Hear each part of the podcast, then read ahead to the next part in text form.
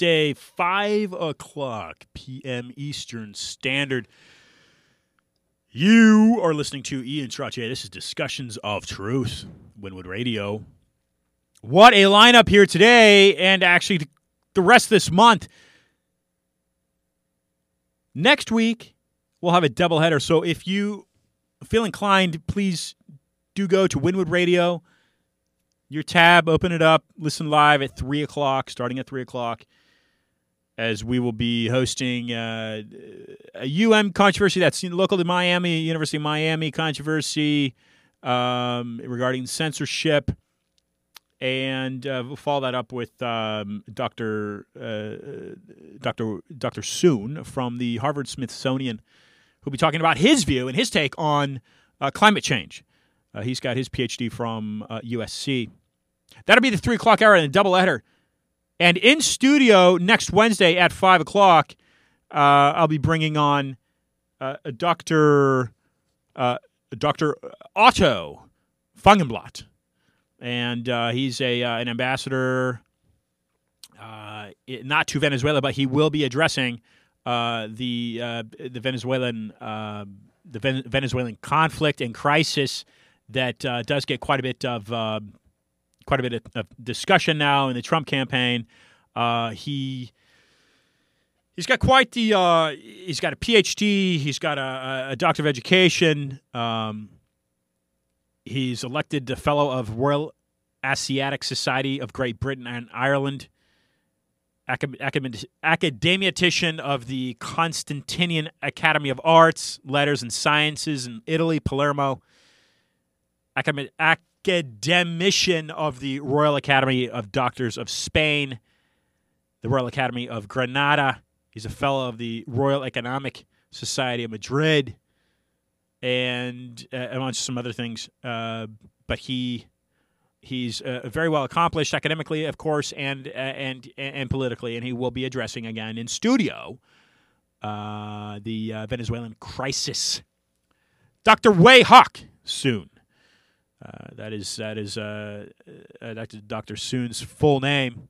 Uh, the other the other item he will be discussing is uh, the United Nations Agenda 21. he receives a lot of his funding via various foundations connected to the Koch brothers. this segment today here, the main segment of the program, will be occupied by five-time Emmy Award winner John Barbour. He'll be discussing the Garrison tapes, uh, and uh, that again uh, goes into uh, the JFK assassination. The uh, Garrison tapes and the documentary he did on the Garrison tapes do do go back quite a way. So he will be discussing "My Mother Is Not a Virgin," which is his his latest latest book. He's highly accomplished, perhaps better known for producing Real People, which is look the guy's considered uh, a pioneer, if not the the main godfather, if you will, or grandfather of uh, uh reality television in L.A. Uh, by producing uh, by producing real people. and to open up the program in just a, a, a, moment here, we will be joined by Tania Rashid. she's a staunch women's rights advocate, and born in Saudi Arabia she was confronted with a couple of different things uh, uh, uh, upon arriving in the U.S. Uh, she went to UCLA and uh, earned a, uh, my understanding is in a master's from the School of Journalism at Columbia, so she'll be joining us here momentarily.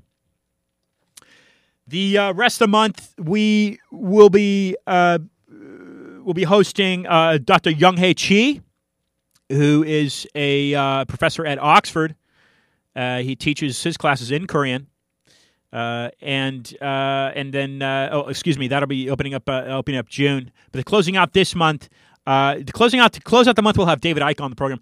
Uh, Jeremy Hance will also be discussing nailing down a date but he'll be discussing how a native tribe I believe it's in Montana has really replenished and resurrected the depleting and diminishing buffalo populations. So the buffalo populations in Montana are, are, on a rebound, thanks to Jeremy. Jeremy has joined us before. This will be the, the second time that uh, Jeremy joins the program. You are tuned into Discussion of Truth. This is Wynwood Radio, and uh, I am your host. You follow me on Ian Trottier. You follow me on Twitter. Follow me on Instagram.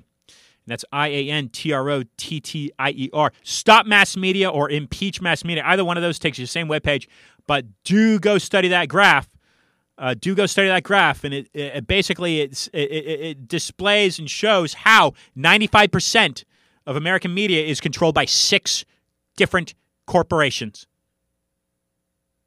Impeach mass media. I'll be right back. We're gonna uh, give you a little bit of Metallica. I'll be right back with uh, with uh, with Tania uh, Tania Rashid.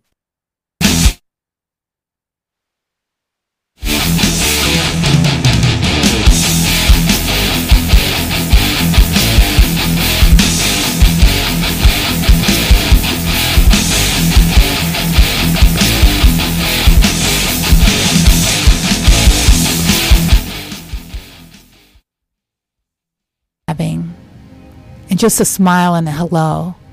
I try to make sure I just pass everyone and I say hello to them.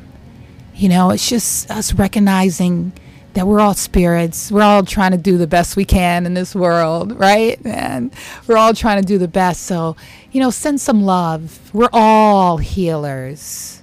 We are all healers. And the best healer you'll ever know is yourself. So, you know, don't be afraid to go into some places. You know, go see Jared.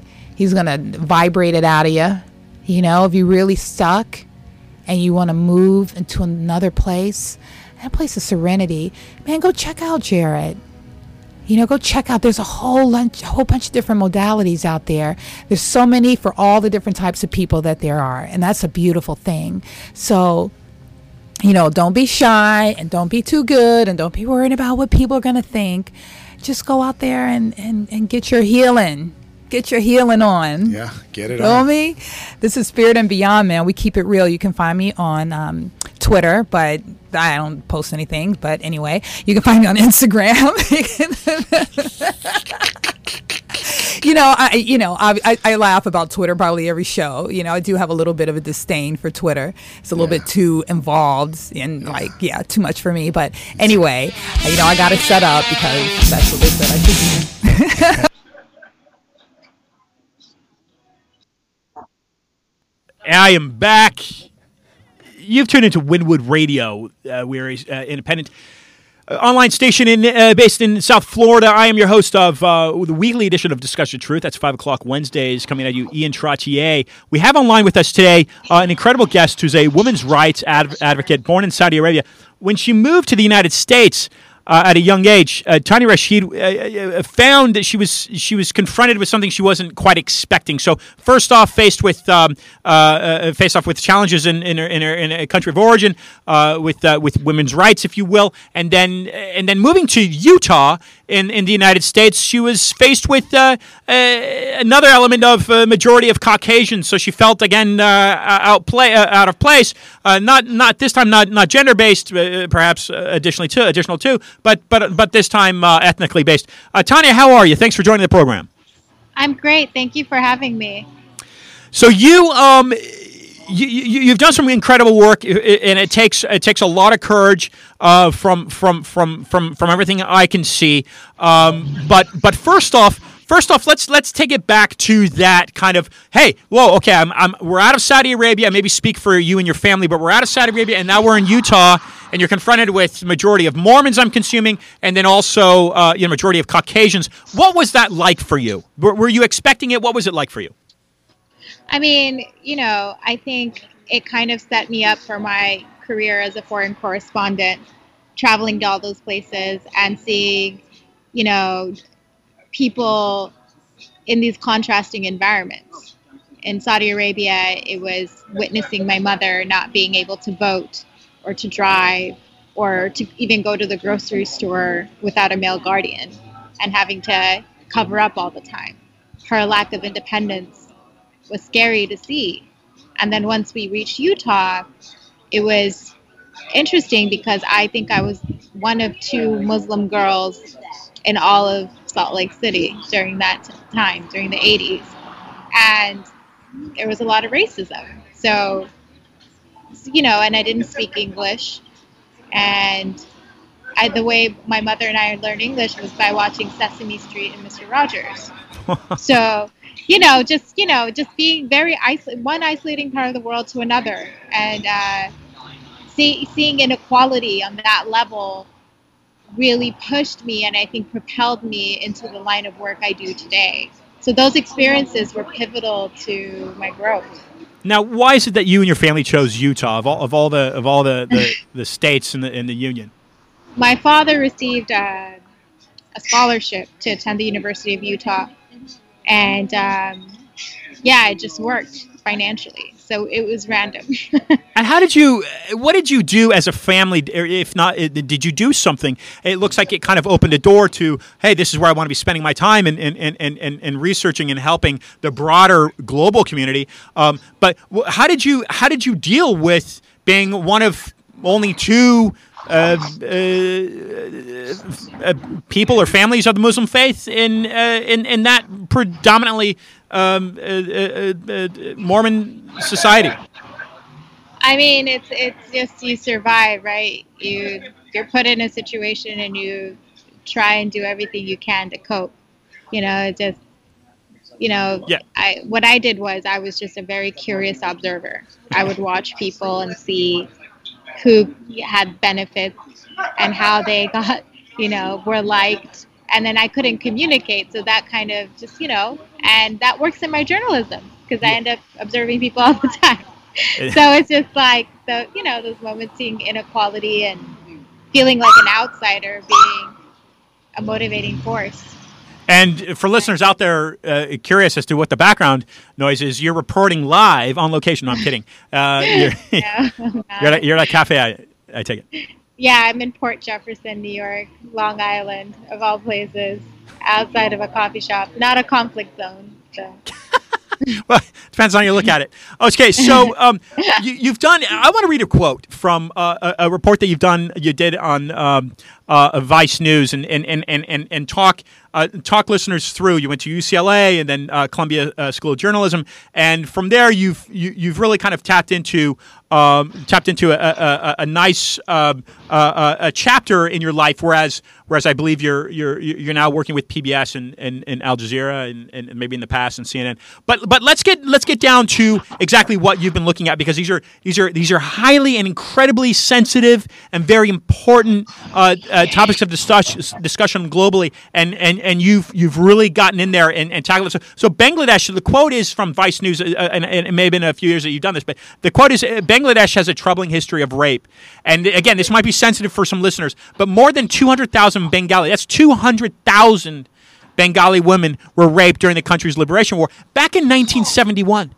And to this day, that's to this day, whenever you did this, uh, this segment, but to this day, rec- recently, many of the victims are afraid to tell their stories because of the social stigma they faced after the war. Talk us through what that was like and, and what you think these women are living. Um, it's it's a daily thing. I think a lot of stories. I mean, living there, I was living on the ground for four years, five years and I had every time I picked up a local paper, I was reading about some horrific incident of rape or sexual assault happening to a young girl or woman. Actually, recently there has been a, a case, um, a girl called Nusrat Jahan, Nusrat Jahan Rafi, who was burned to, de- burnt to death for reporting on sexual harassment at her local school. Um, it's horrific, and it's happening all the time and that's why I was propelled to to do this documentary on gang rape in Bangladesh. Um, and I actually visited the hardest hit area where they're happening all the time. And I interviewed a survivor of gang rape, gang rapists who admit to me wow. about how they did it and why. I interviewed religious authorities who say who said to me it was the women's fault for dressing inappropriately. Wow. I interviewed a police in charge of that town who denies it happening in the first place, despite the fact that I had found gang rapists talking about how prevalent it is and how there are a group of men doing it all the time. Um, it's disheartening. And I think the only way you can tackle an issue like that is by exposing it for what it is. And that's why I did that story. What's what's been what's been some of the um, traction that you've been able to gain oh, wow. internationally? I, I, I think that uh, certainly in the home front in the United States, we're, we're struggling with this the same thing. Maybe uh, obviously, and, and, certainly not to the extent that, that that's happening in Bangladesh. But but um, but uh, again, the, yeah, it's pretty bad here too. It's bad here too. Talk about that for a second. Go go. Sure. Just talk about it for the for a minute. I mean, I think the struggle is different. There are things happening here um, I mean, if you look at the cultures, it's entirely different. Bangladesh is a Muslim majority country, and America is a totally different ball game. But it's you know, sexual exploitation of women is happening. In fact, I did a story for Vice on um, the sugar baby industry, where I look into the black market of sugar babies, and um, I go undercover as a sugar baby myself, and I see firsthand what it's like, and it's it's a gray area that world. You think you're stepping into this luxurious dream of having a sugar daddy, and there are a lot of things that happen to young women and girls who are just trying to pay off their college loans or debt, and they think they're setting themselves up for a, life of dreams, and and these horrific things happen to them. Wow, that's that speaks that speaks volume, uh, volumes. Hopefully, uh, it does to me, and hopefully to to listeners. Um, uh, uh, Tania, we, we've, we've, we've, we've, we've got to wrap up because we've got to make time for, for John Barbour, but um, and he's actually calling the studio right now. But but I want to give you a, a few more moments to a um, tell listeners what they can expect from you right now, what, what you're currently working on, and then b what what you see is the best way. Uh, what's the best foot forward for America in regards to women's rights? So if you can just kind of answer those two things. Well, those are Great questions. Well, right now I'm wrapping up two stories, one for Al Jazeera English on um, the elephant, endangered elephant migration crisis um, happening within the refugee camps on the Myanmar and Bangladesh border. Um, it, it's it's uh, on a series called Earthrise on Al Jazeera, where it will air. And I'm also working on another report for PBS NewsHour, which will soon air. I can't reveal what that story is about yet, but it is also regarding the, the refugees, the Rohingya refugees. And um, what was the second question about women? What's the what's the best foot forward uh, for for America in regards to women's uh, rights? Oh my gosh, that's such a loaded question. Um, I don't know. I think with this uh, Me Too movement, and women stepping forward and speaking up against sexual violence and things happening to them is a great step forward and um, it has been heading in a in a good direction and I hope it continues. Excellent. Ladies and gentlemen, Tania Rashid. Uh, Tania, thanks for joining the program. Looking forward to uh, bringing you back on in the future. Thank you for everything that you do. Thank you for having me. Thanks so much. Tania Rashid and uh, folks, uh, we've got John Barbour here, um, and I will be bringing him on to program uh, in just a, a few moments. Uh, so um, hang tight, and we'll be right back with John Barbour.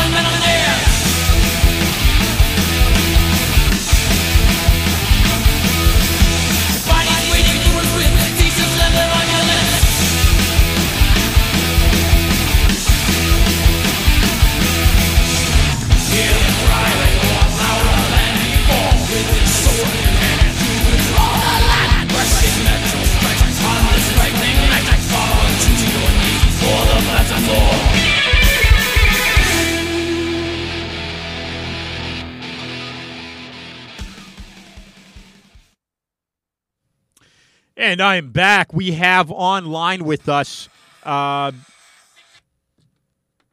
John Barbour.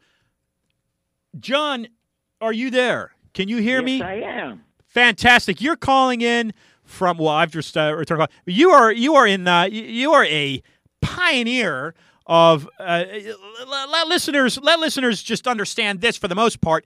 Uh, reality TV as we know it and how it's evolved in media and on television uh, and radio and film. Uh, essentially, that started with with with with. With, with today's guest, John. John's won five Emmys for, for his distinguished work throughout his career. Uh, John, tell us a little bit about Real People.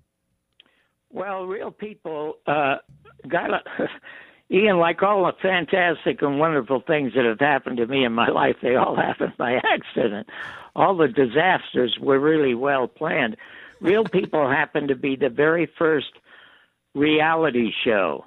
I created it in uh, 1978, and I originally had it with ABC, and I wanted my co-host at the time, my uh, to be Richard Pryor and the head of ABC said that bum is never getting on this network. Now, at the time, it might have been okay to call Richie a bum because he was in uh, he was in county jail for punching out an executive at NBC who edited out one of his favorite skits from one of his specials.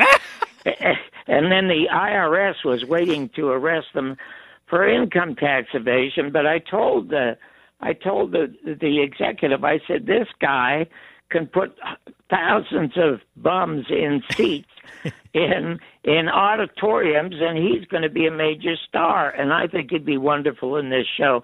So they passed on it, and of course, about five years later, Richie was the highest paid actor in the entire world. So after they passed on it, I was 46 years of age, and I had given up any hopes of ever becoming the star that I wanted to be. I had become, I don't know, Ian, if you're old enough to remember a guy named Jack Paar. No. Jack Paar was by far the greatest, the most entertaining, the most articulate, the most lovable host of the Tonight Show. I mean, he was head and shoulders over Carson and and wow. Leno and all of the rest of them. And I was this poor kid I came from a, a, a severely dysfunctional family in Toronto long before it was popular.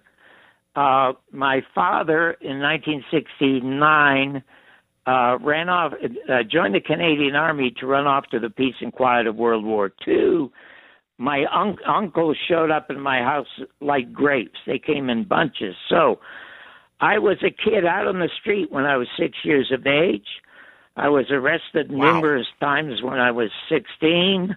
I dropped out of school when I was 16. I came to the United States at 17 to be a professional gambler. And I was deported twice from the United States.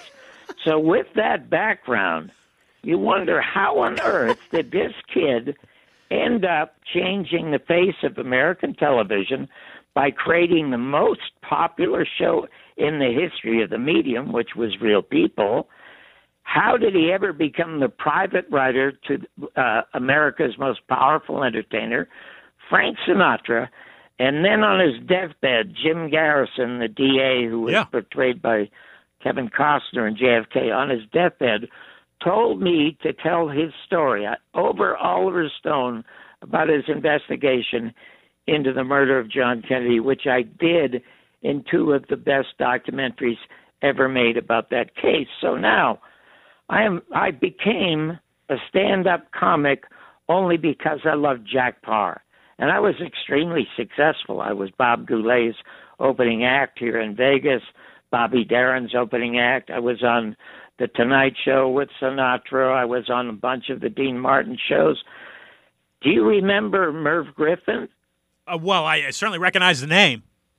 Well, Merv Griffin, uh, you're probably a lot younger than I realized. Merv Griffin had the most popular talk show on television next to Johnny Carson. He had a nighttime version of the old Mike Douglas show. And when Merv Griffin uh, left Westinghouse to go to CBS, he had signed me as his replacement to take wow. over that show. So, in any event, these things all sort of accidentally fell apart, as they do. And when I was 46 years of age, I'd won five Emmys, only person in television to win Emmys for both news and entertainment. And I had decided I don't want to be a star anymore. I my son was 10 years of age, a son that I had never wanted, only born by accident, the greatest thing that ever happened to me. Because with drunks in my background, I didn't know what kind of father I was going to be.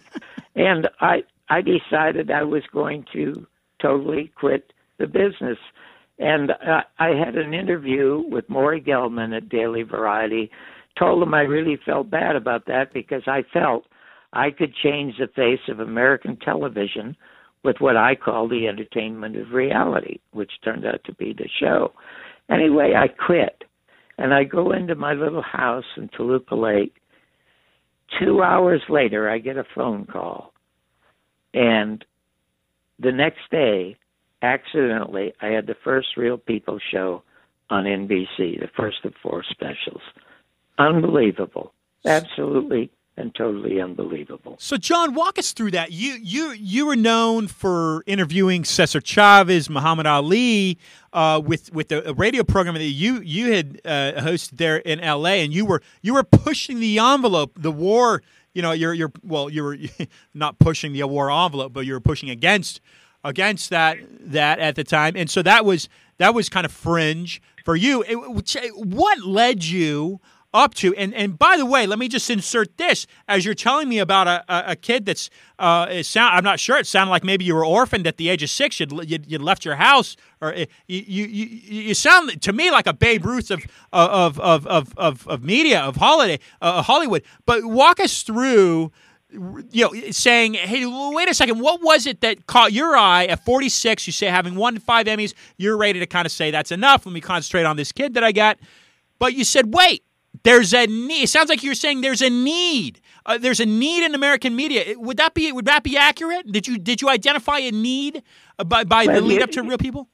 Well, uh, let me tell you. Uh, my book, my my autobiography, my book, and I hate to say this, Ian, but I was for ten years the film critic of Los Angeles Magazine, for five years the uh, media critic on NBC, and I was the first one in America to review movies on television. Now they're as common as uh, now they're as common as Weather Girls. And my autobiography, my autobiography, is called "Your Mother's Not a Virgin."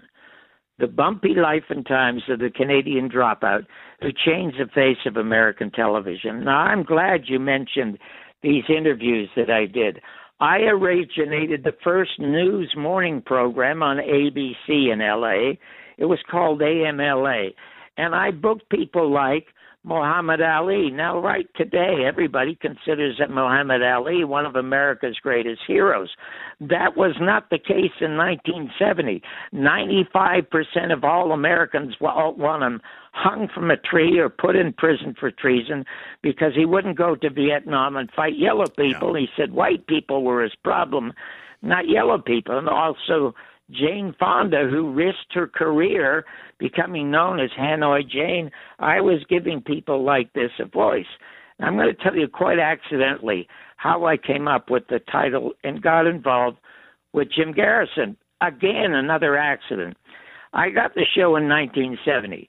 Jim Garrison had arrested Clay Shaw, a New Orleans businessman, for conspiracy in the murder of John Kennedy because he was the handler for the CIA of Lee Harvey Oswald, all now proven in documents which are in my film.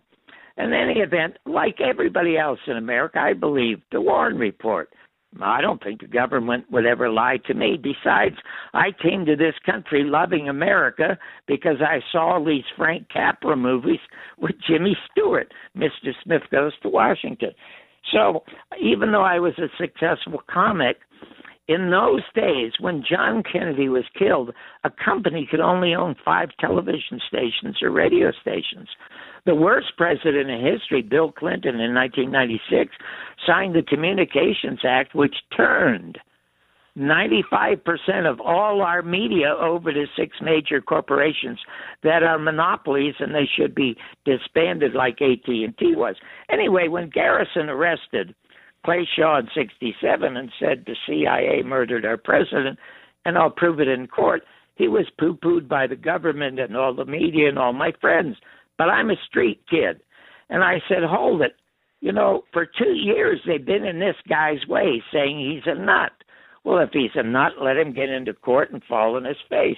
But they pr- tried to prevent him from getting in there. Now, here it is, serendipity, January 29, 1969, my son's birthday. Garrison finally gets Clay Shaw into the court, and he loses a conspiracy case. So the world thinks, well, Garrison was wrong. But he wasn't wrong because he didn't lose. He didn't care about the conspiracy case, Ian. He wanted the perjury case because he knew he could nail him in the perjury case, and the government stepped in and stopped the trial. So, anyway, it's over with. And I'm a kid just struggling to get along in show business. I'm in a bookstore one day, and there's a book called Heritage of Stone, written by this guy, Jim Garrison. And I read stuff I don't hear about in the media he had to take time life to the Supreme Court to get the Zapruder film to show a jury.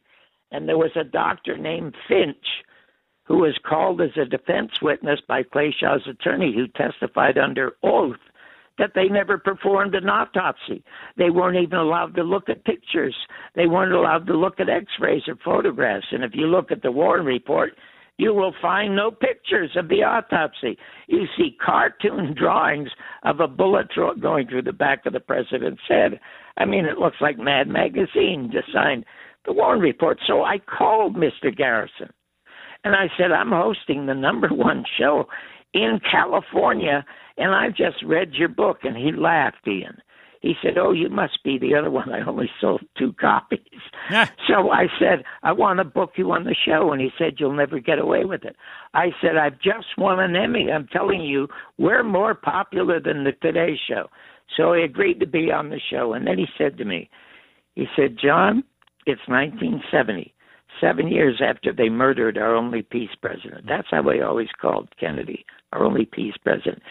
And he said, You know that 81% of all people do not believe the Warren report or even that Oswald did it or acted alone. And I said, Well, Mr. Garrison, if everybody feels that way, why isn't there more noise made about it? He said, Well, the second question was they asked people, and what does this say about us as American citizens? They asked, How do you feel about having another full investigation in which the FBI and the CIA are investigated? He said only 23% said they'd want an investigation like that. He says, What does that say to you? And I, he and I said, I don't know where it came from. I said, Mr. Garrison, it says to me, I know what my mother and father did on the pool table or in the rumble seat or in the bedroom. You couldn't see me, but don't ever tell me my mother's not a virgin. And he howled. He said, That sounds like Mark Twain, who said, It's easier to fool people than con- and to convince them that they have been fooled. And John, we've been fooled since November 22nd, 1963. The very next day, Ian, I was fired and he was canceled. But I must tell you, I never thought it had anything to do with conspiracies and the government. I thought it was show business. You don't have a job for more than 13 weeks or 26 weeks in show business. And after that, I became a film critic at another station. Tom Brokaw saw me and brought me to NBC, where I was at NBC for five years, and uh, and and that was it. But then, in I quit, I asked for a raise. I was responsible for 15% of all the viewership at NBC, even though I was only on Monday, Wednesday, and Friday two minutes a night, and they wouldn't give me a fifty dollar raise. So I quit, and nobody wanted me. Nobody would hire me because here was this renegade who tried to get Jim Garrison on yep. the air, yep. and I was a, a severely, I was a severely criticized critic. I, I can't tell you the number of times that they wanted me to, they wanted me fired. I never signed a contract with NBC because they would own my material, and I was fired three times. But they brought me back because I was uh, I was so popular. Yeah. You want to? Do you want? Do, have you ever heard of the fairness doctrine? Sure. it no longer exists. And the reason it no longer exists because Jim Garrison caught NBC in the uh, in the person of Walter Sheridan, a producer at NBC, assigned by the CIA, the FBI, and NBC to go to New Orleans to destroy Jim Garrison's case by getting his major witness, Perry Raymond Russo, a job in California out of his jurisdiction. Well, Garrison wired Perry Raymond Russo. So there were criminal charges brought against NBC, and he had to get equal time. And they gave him equal time, and he's looking into the camera, and he's telling America, the government of the United States and the person the CIA murdered our president. Well, the people that own the country say, hold it, we can't have this kind of truth floating around. And that was the last of the fairness doctrine. Can I tell you how powerful the fairness doctrine was? Yeah, I think you, I think you're alluding to it. Yeah, okay. Uh, if you were a writer or if you were a movie producer and somebody hammered you so hard and you felt it was unfair, you could appeal to the newspaper or the radio station or television station. Excellent. Ask for t- equal time. It happened in my case. Do you remember a movie called Soylent Green?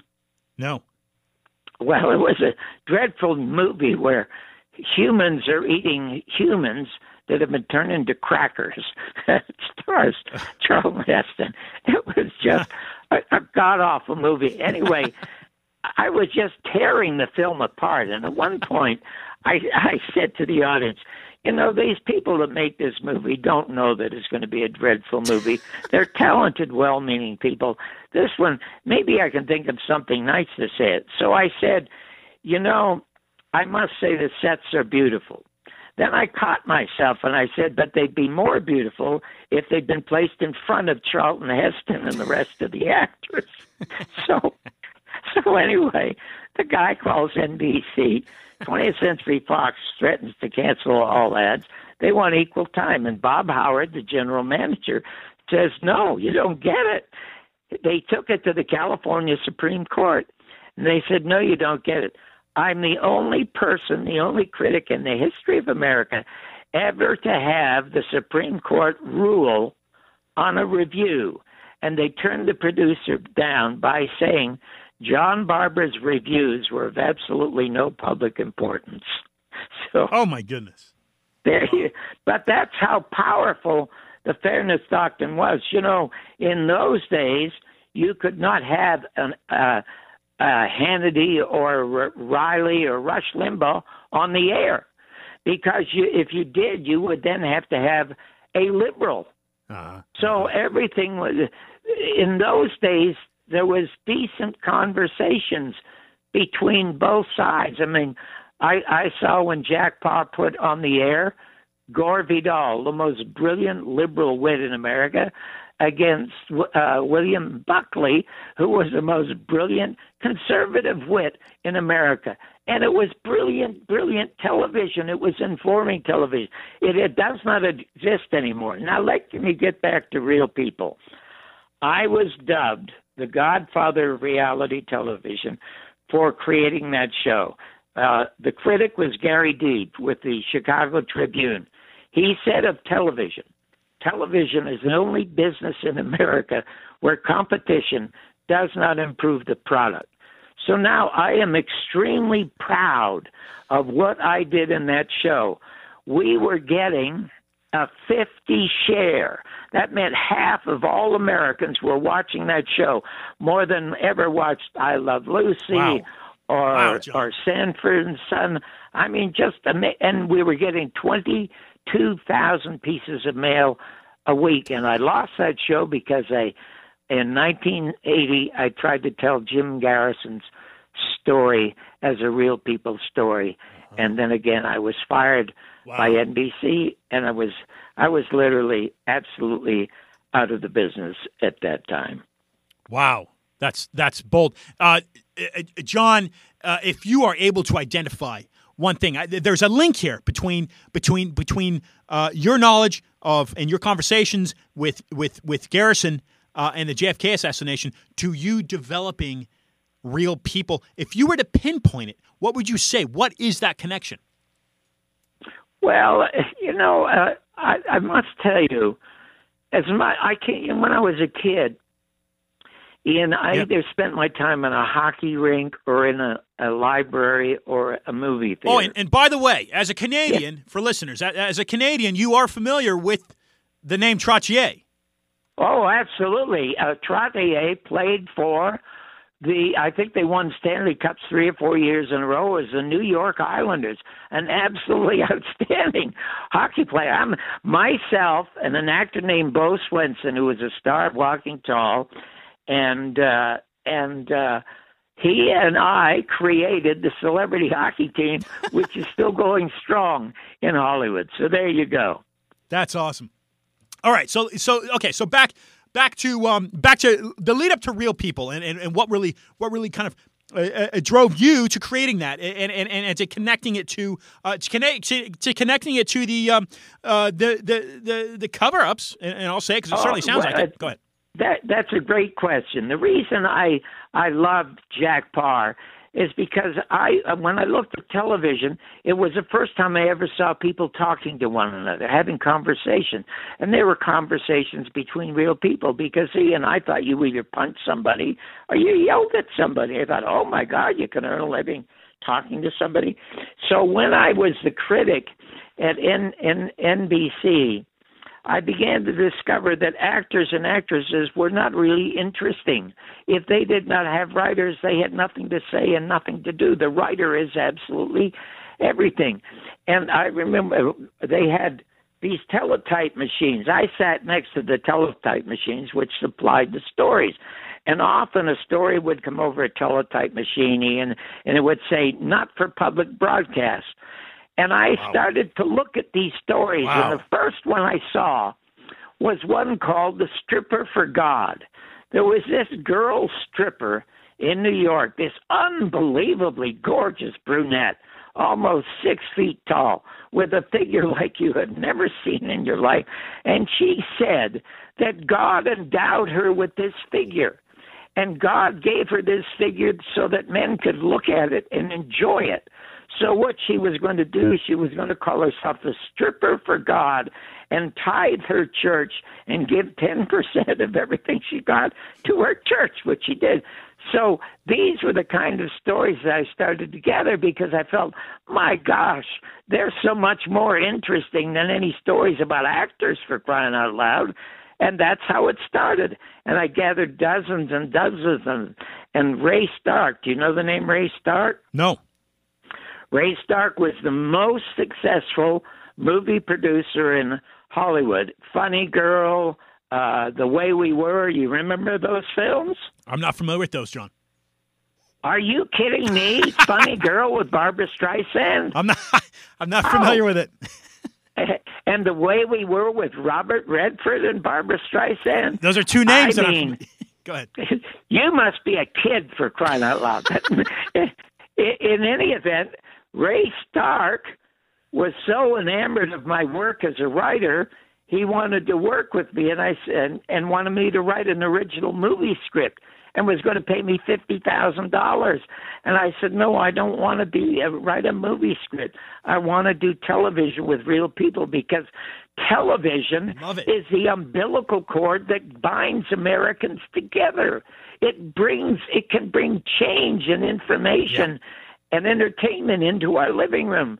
And uh he sadly passed on it because his agents only wanted him to to make uh, movies. So nobody could see how it would work. And I must say, it only happened by accident. If you want to know how the accident came about and you have time, I'd be happy to tell you. Now, uh, outside of real people, uh, you you also did you produce Sanford and Son? Uh, no, uh, uh, uh, San, uh, Sanford and Son. I was the very first person to put Redd Foxx on entertainment television, which resulted in Sanford and Son. And guess why I did that, Ian? I, I don't know. Because when I started as a comic, my wife was a band singer with a gra- the greatest jazz pianist in Wow. in in in the world, and she was friends with Dick Gregory, and she was friends with uh, Redd Foxx, who was making a living doing party records, and I was just starting as a comic, and she introduced me to Redd Foxx. Redd Foxx became my mentor. And till the day I died, he was, and I knew a, uh, a lot, all of them in show business, all of them, who were friends for a while. But Redd Foxx was the only one who was a lifetime friend to me, and sadly, success went to his nose and and killed him. But I put him on the air when I got my first entertainment show, and that led to Sanford and Son. And do you know that his real name is Sanford? Oh, cool! I didn't know that. His real name is John Sanford, and he called himself Fred because his brother died, and he wanted to memorialize his Oh, brother wow. by calling himself Fred Sanford. Love it. Now, now, uh, uh, uh, John, in your book, you you talk about Ernie Kovacs quite a bit, and maybe you want to mention uh, a little bit about him to listeners. But also, I want you to um, hone down a little bit on uh, Project Mockingbird because you you also mentioned Project Mock- Mockingbird. Uh, Oh my God, you are just so good. You're so well informed. Anyway, Project Mockingbird. Jim Garrison was so smart. When he arrested Clay Shaw and was going to arrest David Ferrie, uh, he also researched the history of the Central Intelligence Agency. And the Central Intelligence Agency, he said there was no need to have that intelligence agency when we had 15 others. He said the purpose of it was to create a change in foreign policy in the United States to create perpetual fake wars, which we are fighting to this day. And he said, and it began with the Cold War. He said the Russians were no threat. We lost 25 million people. Anyway, what they did is the Central Intelligence Agency created a program called Mo- Project Mockingbird in the 50s under the aegis of Allen Dulles, the head of the uh, CIA. They infiltrated every major newspaper and television and radio station in America the Washington Post, the New York Times, Reader's Digest. And in the film, you see Richard Helms, the head of the Central Intelligence Agency, in 1970 being questioned by Senator Church, who was investigating the CIA's takeover of the media. And Richard Helms admits they have 400 people writing the news for all these major newspapers. And that's why we had the fake Cold War with Russia. We had the fake Gulf of Tonkin resolution, which created the war in Vietnam, the war that John Kennedy was murdered over because 38 days before he was murdered, in the film, you see him talking to um, the Walter Cronkite, Uncle Walter, the voice of America, and telling him there will be no Americans fighting in Vietnam. There are 1,200 advisors there now. We're going to, we're at 12,000. We're going to take out a thousand a month. There will be no war there. He also said there will be no military invention in Cuba. Well, the CIA wanted Cuba. They wanted Castro out. They wanted Vietnam for their raw materials, not to defeat communism. And that's why they murdered John Kennedy. And to this day, we are being constantly misinformed by what Donald Trump pointed out was fake news. You saw what happened in Iraq. You had millions of Americans marching the streets of this country protesting what they knew was fake. There were no weapons of mass destruction in Iraq. Iraq had nothing to do with 911. And then you had the New York Times in the person of this Miss Miller trumpeting the lies of George Bush, saying we're going in there to get these weapons of mass destruction. Now you can imagine how much control the CIA must have over every aspect of the United States today when we are fighting non existent terrorists. You can't fight terrorists because they have no country. You can only invade a country. You can invade Iraq, you can invade Afghanistan, you can invade Vietnam, and now they're talking about this nonsense with Iran. and Venezuela. How come it's the two greatest countries in the world with the most oil? And the reason they're going after these countries, you got to follow the money. They do not want Venezuela or Iran to produce oil which could be sold at lower prices than the oil that is owned by Americans and Arabs. It's not complicated. Those two countries are not as much of a threat to us as is Catalina for crying out loud. And, and and I think. Uh, uh, didn't didn't didn't uh, General Patton? He had some sort of an association to Catalina Island. Um, John, John, yeah. No, no, go ahead. Um, former former guest on this program, Daniel Estulin. Uh, he's written, a, a, an interesting book on on on on societies such as the Bilderberg Group and that sort of thing. Well, what's what caught my attention with Daniel uh, it, it was that his book has been banned in the UK, and there's only one publisher, a very small publisher out of the state of Oregon, that that, that picked up his his book. Yet his, his he sold seven million copies uh, worldwide and and won numerous awards internationally for his book. So so that kind of caught my eye. Hey, we're speaking English language, you know, and and and so uh, you know we we we we we we tout ourselves as being a free society. So as from a Canadian from a Canadian standpoint, and by the way, for listeners to understand, your documentary in 19, 1991 on on on, uh, on on on on District Attorney Garrison uh, won the San Sebastian Film Festival award in in Spain. But as a Canadian how do you see how do you see America how do you see America in regards you, you've you've mentioned quite a few things as far as really what it is is is is censorship and and and and and and and, and clamping down on how information is is passed and sifted through to get down to the common people. Um and and and it should be opening anybody listening to this it should be opening your eyes just how how in my view, and I'm going to ask you for your view, it, just how threatening this really is for uh, uh, the American way of life. But but but but John, take a moment, if you will, and tell listeners what's the best foot forward. And, and I'm not sure that we spoke about Ernie Kovacs, so maybe you can you can talk a little bit about him. But what's the best foot forward for um, for Americans in this regard? You know, uh, you're to be complimented on your interest and knowledge about this. You know, I think the final nail in the coffin of free speech in the First Amendment in this country happened with the illegal arrest of Julian Assange. In the documentary, uh, the second one is called The American Media and the Second Assassination of President John F. Kennedy. It has been described uh, by the experts who know all this as the most definitive truth telling film about the murder of John Kennedy. It names the people. Jim, uh, Jim Garrison didn't care about anybody pulling a, a trigger and shooting a rifle.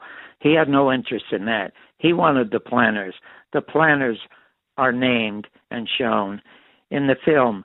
And and one other thing, you know, every, everybody uh, in the government who was criticizing the best book ever written about how uh, what a piece of fiction the Warren Report was was uh, Mark Lane's Rush to Judgment. Well, you mentioned that this small publisher who published this book you mentioned, which sold seven million copies around the world, Mark Lane did not get to publish Rush to Judgment in the United States. It was published in England. Uh, with the help of Bertrand Russell, and he only got one thousand five hundred dollars. But it became such a monster hit they had to sell it in the United States. There is no longer any freedom of speech in the United States. There is no longer any Bill of Rights in the United States. Now, there are small pockets of free press like your show and what it is that I do and what thousands of others are, are trying to do. That's only because their audience is small. That's the only reason it still exists because it doesn't change anything. Look at look at Mark Twain said it a hundred years ago. He said if voting made a difference, they wouldn't let us do it. I mean, well that's genius. That is absolute and total well genius. Said. But you see, for me, I have an intense love for this country because I am still in love with the country that I became a citizen of. I became, and you know, you, you talk about reality television.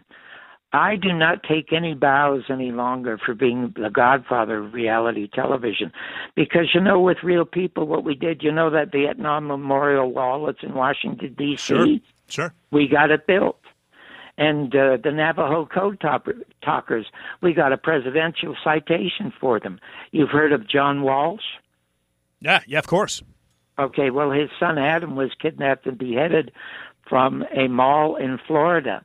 Mm. And he was running around the country trying to find the killer of his sons and trying to get the FBI and the local police to coordinate, and they refused to do so. I saw him on Phil Donahue's show and on the morning show. So I went to the owner of Real People. I said, I'm going to tell his story. And he said to me, but everybody's heard it and it doesn't mean anything. And I said, have you ever heard of the jumping frog of Calaveras County? He said, yeah, that's a story that made Mark Twain famous. I said, well, how many times do you think it was in the paper before he wrote it? It was 11 times in the paper. It's not always the story, it's the storyteller. I'm going to tell John's story. And 60 days after we told it, they passed the Missing Children's Act, and I got this beautiful letter from John thanking us. Now, that was the power of that show. But today, now, when I got into television, Ian, you had to have a modicum of talent, you had to have a modicum of intelligence or maybe personality or likability. Today, that is a detriment that would mm. keep you out of television. Mm. Do you know that Disgusting. the only thing you need to be a reality star today is a lack of shame? And you have people, housewives of Oregon Yeah. or Philadelphia or what, you, uh, Kardashians, you have people coming into your living room on a tube that you wouldn't open your front door to. Right. Yeah. It's an embarrassment. Um, American culture is an absolutely and totally unbelievably drainless swamp. And I must tell you, it would be very simple. Have you ever heard of Executive Order 11110? Uh, I do believe I have. Okay, well, it's it's in the uh, the movie, the American Media, the second assassination of John F. Kennedy in 1962.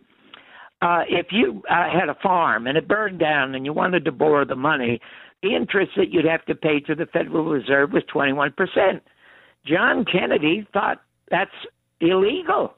We have a constitution, and the Constitution calls for the printing of money by the Treasury.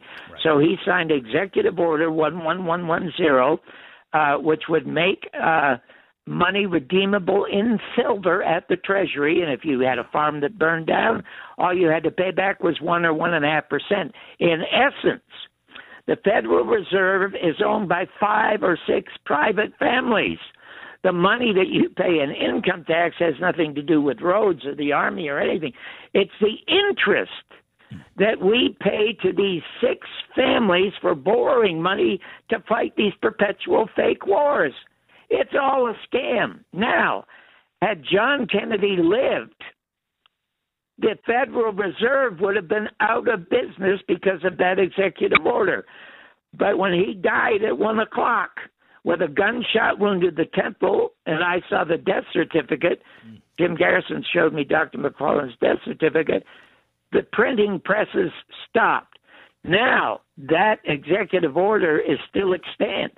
Somebody could execute it. Now, let's get around to President Trump, who was the one, in a strange way, who inspired me to do part two because he kept talking about fake news. And he sounded like Jim Garrison. So that's why I went back to these tapes and decided to do this magnificent movie because of Donald Trump. Now, Donald Trump has talked about fake news ever since he ran. He's been he's uh, going to run in in 2020 and probably win will win in a slam, landslide because the Democratic candidates look like the waiting list at Forest Lawn. I mean, it's just absolute, an absolute embarrassment. But if he wanted to make America great again, it's simple. He doesn't have to use a gun. He uses his pen and signs an executive order which reverses Bill Clinton's Communications Act and puts back in the hands. When John Kennedy was killed, 1,500 different Americans owned radio and television stations. These are monopolies. All he has to do Right. is reverse it, and and then Americans can be informed once again. We are not informed purposely. Absolutely well said, John. Incredibly well said. And if the connection hasn't been made for listeners, I, I, I, I you mentioned five or six, and that's that, and that's kind of the question as is, right? The Federal Reserve open up the books. Who makes up the Federal Reserve? Who owns those shares? But I think you've you've alluded to the connection, which is. Uh, which is overturning that uh, that that media act signed in signed in signed into law by uh, by Bill Clinton. Uh, because Tho- Thomas Jefferson and John Kennedy said you cannot have a functioning democracy unless you have an informed electorate. We are we are misinformed. Do you know? A hundred years ago, Mark Twain said, "If you don't read American newspapers, you're uninformed. But if you do, you're misinformed." A hundred years ago, things have not changed. they have gotten worse. Yeah. I mean, because uh, you know, I must tell you, when I when I was getting into television and wanting to get into television in the 50s and 60s, I could name 50 people on television whom I admired and applauded. They were all kinds of, they were religious or non religious, uh, they were Democrats, they were uh, uh, atheists, they were Republicans, they were they were radicals, but they were brilliant, absolutely brilliant. I could name dozens and dozens of them. I cannot name one person in America today at a national level on television or in government whom I admire at all. Wow. And you think of one. Yeah, well, there's I, I'm completely disgusted with the entire system, John. It's it's uh, it's uh, it's it's it's I, I do I do my program every Wednesday to try to motivate people to start talking and standing up, just like I'm doing, because we're in a downward spiral, and and I won't go down without without raising my voice. That's for sure. Well, I must I must tell you. Here's what I would says, suggest to your audience because you will absolutely enjoy. You know that uh, Donald Trump, uh, uh, uh, they were supposed to release last October all the CIA files about the murder Right, of John Kennedy, and and Trump folded to the CIA and said it's uh, a question of national security. Now I don't know what how a 55 year old murder can affect national security, but the truth is they don't want to release. It's not the CIA files. The CIA has no files that say this is how we killed the son of a bitch because they talk in code. What it is that they do not want released are Jim Garrison's files. There are 67 boxes of them with the CIA that name the names. I have those 67 boxes and I have started to release them, and I'm releasing the fourth one this next weekend. First there was Shaw, then there was Oswald, and then and then and and then Ferrie, because I think that the final arbiter of what happened on November 22nd, 1963, should be in the hands of the American public. They should be the judge and the jury as to whether or not Jim Garrison actually solved that case. I say he solved the case, but that's that's just me. So I would suggest if you go to my site www.johnbarboursworld.com you can see the first Garrison Tapes movie for nothing, the movie that you suggested. You will find a, a link to the second one, which only costs two dollars on Amazon. It's a runaway hit.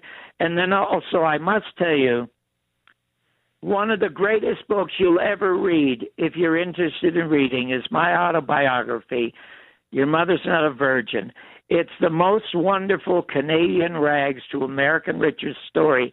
If you're interested in the media, a must read. If you're interested in the history of this country, a must read. But most of all, if you're losing faith and you're having a tough time, this is a must read for you because nobody had it as tough as I did. And look at how wonderfully it all turned out. It was it was though there was divine intervention, Ian, and I don't believe that, but I have I'm a witness to it. Uh, John, are you familiar by chance as we close out? Are you familiar by chance with the work of Dorothy Kilgallen? Yes, she's mentioned very prominently in the book. Uh, Dorothy Kilgallen was an excellent crime reporter, actually, as well as being a, a Broadway columnist and and a star on What's What's My Line. She happened to begin to have doubts about the Kennedy killing, and so she got herself the only interview, private in, interview with Jack Ruby, and she got it because Ruby begged Gerald Ford and Earl Warren to protect him and take him to Washington where he wouldn't be shot if he told his story. And they turned him down. So she got this private interview with him, and she began to put together a folder which she carried around everywhere. And she said, I am going to break this case wide open. And along comes, now she's not a very attractive woman, probably in her late 40s. Along comes this young, good looking guy named Ron Pataky. And a couple of weeks later, she's found poisoned. Ron Pataky is still alive. Yeah. And if, you know, there are a lot of people to question. And now they never found her folder. She'd given a copy to her assistant. The assistant was murdered, and they never found the folder that she had either. John, it's all in the film. Uh, former uh, former uh, legal analyst for uh, a couple networks, uh, CNN, ESPN. Uh, uh, uh, Mark Shaw, based out of uh, San Francisco, has written a couple books on this. Uh, yes, I, ha- I had Mark on my show a year ago. It's an excellent book. It's a great book, but he thought it was going to get the case reopened. They're never going to look into the murder of John Kennedy, ever, because that's the linchpin. That's it. It is easier to prove that Sirhan did not shoot Robert than it is to prove that Oswald didn't shoot John. Yeah. And that's all in the movie.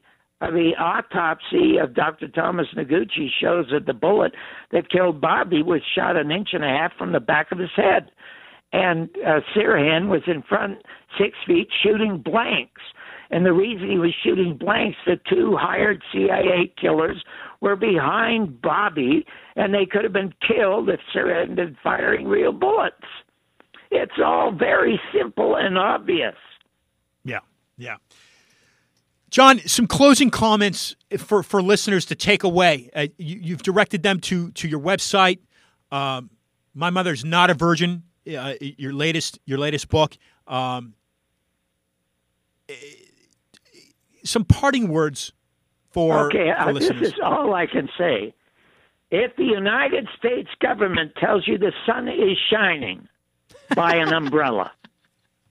Yeah, yeah. That's wonderful.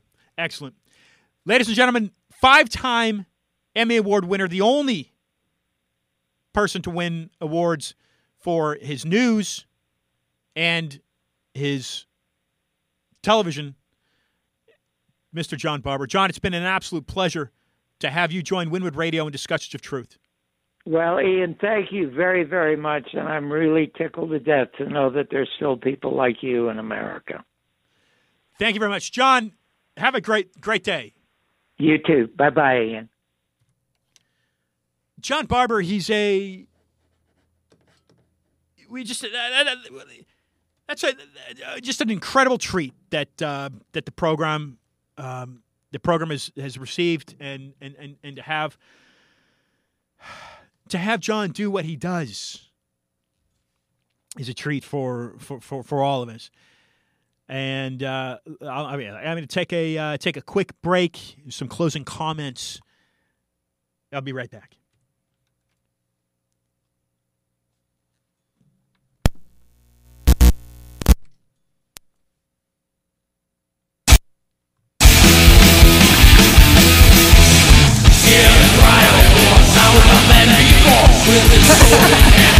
And um, yes, and again, I talked about the art walk. I'm so excited about that.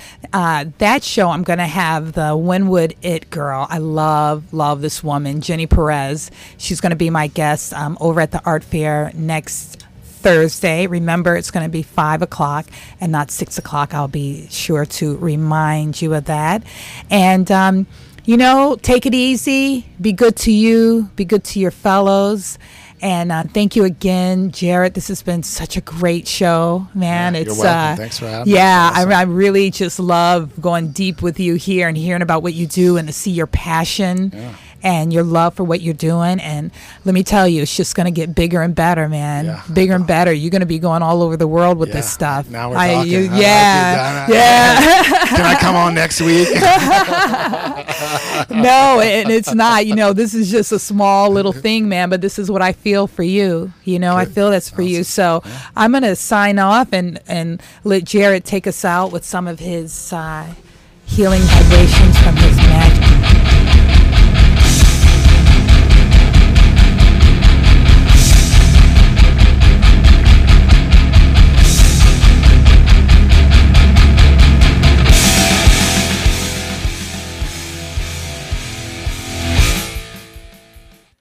Yes, Metallica, Phantom Lord there. Metallica is a hard rock, heavy metal band originating in Los Angeles. And uh, growing in fame, they moved to San Francisco. I, I, I hail from San Francisco. Cliff Burton, their bassist, died, but he was a San Francisco native, my understanding. Uh, died in a trip, uh, a trip, a tour trip in, in, in Europe. But but uh, a, a lot of folks in the San Francisco Bay Area uh, hold Metallica dear to their hearts. I, I've mentioned on this program before. I remember s- skateboarding uh, down Lombard Street in San Francisco, uh, listening to to to to Metallica. I chose I chose to open my program with Metallica because, and that is with Seek and Destroy. That is exactly what I aim to do with this program: is seek out corruption on all levels. And and, and, and that last conversation there with uh, with John Barbour, uh, that opens up uh, all sorts of volumes of, of, of various levels of corruption, doesn't it? Doesn't it? Uh, listen to listen to those very in- incredibly, extremely wise words. And wh- why should he have any allegiance to the United States? And the fact that, that he was able to build a beautiful career in L.A., uh, uh, uh, searching out real stories and and, and, and, and, promoting uh, real people, uh, the voices of thereof. Uh, but why should he have any allegiance to, to the United States what it stands for? Uh, he's, he's Canadian born. So, so to have somebody like that, and they open up with Tania Rashid, uh, who's who's doing her work to to to uh, to uh, to equalize women in the world. Very very very as we continue to be very very very fortunate on this program to discuss. So anyway, so seek out destroy it, seek out corruption, and, and that's exactly it. To destroy it. Look, I, I always talk about Ray McGovern, former CIA. He used to handwrite memos for Bush Senior. Okay, high ranking, very high ranking CIA uh, agent, uh, almost almost almost three decades, I believe it was, that he served uh, in the Central Intelligence Agency. And he says, he says, Ian, this medium, what I'm doing, what I'm doing here in discussion, that is the last frontier.